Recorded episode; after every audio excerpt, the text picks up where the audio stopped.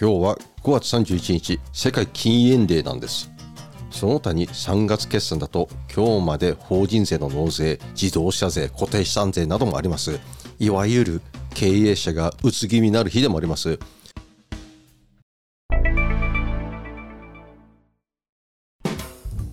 そこに禁煙デーを当てはめる、まあ、健康意識を高めようときっとつながりはないだろうなと思いながら、まあ、ついでに私の誕生日です。満56歳になってしまいました。ありがとうございます。前回は5月19日の投稿でした。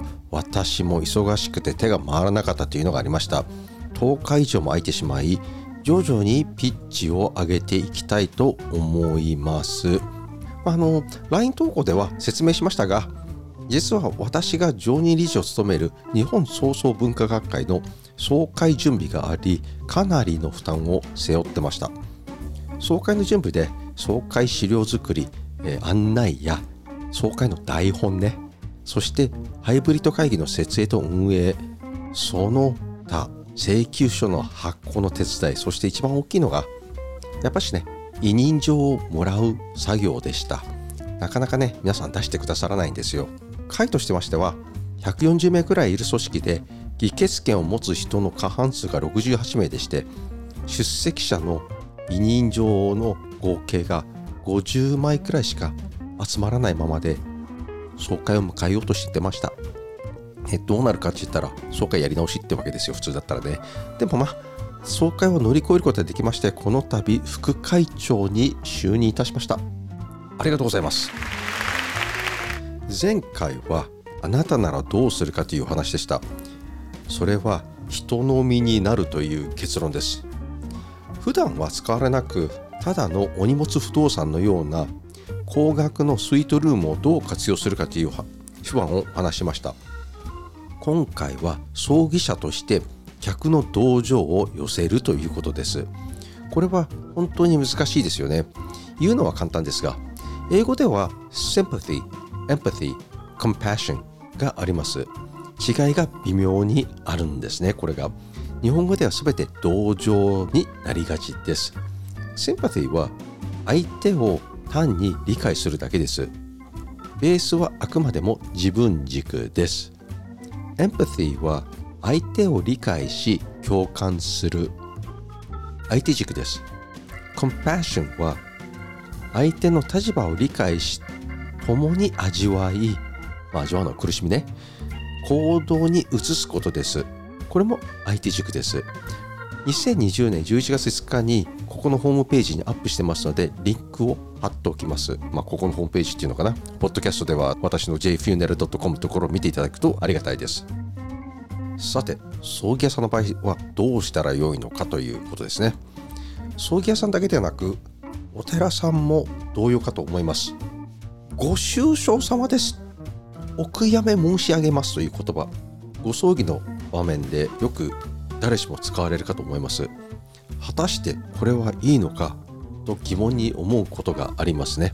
葬儀屋さんも本当はいいのかと思われる方もいらっしゃるかと思います。相手の立場になっているのかそれとも単なる自分軸で杓子定規な言葉なのか多分葬儀屋さんは後者だろうと自分軸で杓子定規な言葉であるというそこにいちいち感情を介入している時間も余力もないはずです。葬儀者が遺族にその言葉を伝えても何の重みもないし遺族も杓子定規だろうと理解しているはずです。そこでは本当は何をしてあげることが大切かを考える必要があります。お葬式これは宗教儀式ですね。告別式は宗教絡まない儀式です。のお別れの儀式。だからこそお寺さんは告別式の時は席を外すんです。お花を入れる時ですね葬儀の。で遺族が死と対面する場を作るのが葬儀者の仕事であるはずです。お葬式ビジネスを考える中葬儀者ができることは限りがあります。大切なことは葬儀を出すことでありグリーフであることはおかしくないことを認識させることであろうと。本来ならそこは宗教家が介入する場面だが日本ではハードルが高いわけですね。なかなかそこにお寺さんとかのつながりがあんまり密でないからですね。キリスト教の場合だったらねいろいろと神父さんが立ち会ってくれることが結構あるんですね神父さん牧師さんがね立ち会うことがあります。まあ、あのお寺に関してはお葬式仏教と呼ばれるだけあってそんなことはあまりないわけです。で今スマホで送る訃報やお悔やみメールそして香典まであります葬儀社がこれを導入することも可能ですがこれでいいのって思ってしまいますマーケティングで大切なのは誰何をどうやっての順番を忘れてはなりません。私の場合は CG1 という格安でありながら超 AI セキュリティカメラを売っています。まず誰にというのはご自宅で防犯対策で近所トラブルが多い人のため。まあ、人にいますよね。迷惑おばさんとか迷惑おじさんとかね。そういう人がいるいるからそれの監視でもあるわけですよね。何をといえば24時間365日軒下で雨ざらしでも大丈夫なソーラーパネルで動くネット対応した通知がほぼリアルタイムで届くものしかも 2way 会話ができるネットワークセキュリティカメラです。どうやってというと口コミ価格と性能の良さですよね。とネット LINE 広告を使ったりで各々のランディングページへ誘導をするということです。葬儀屋さんが同情を寄せるとなるとビジネスが成り立たなくなります。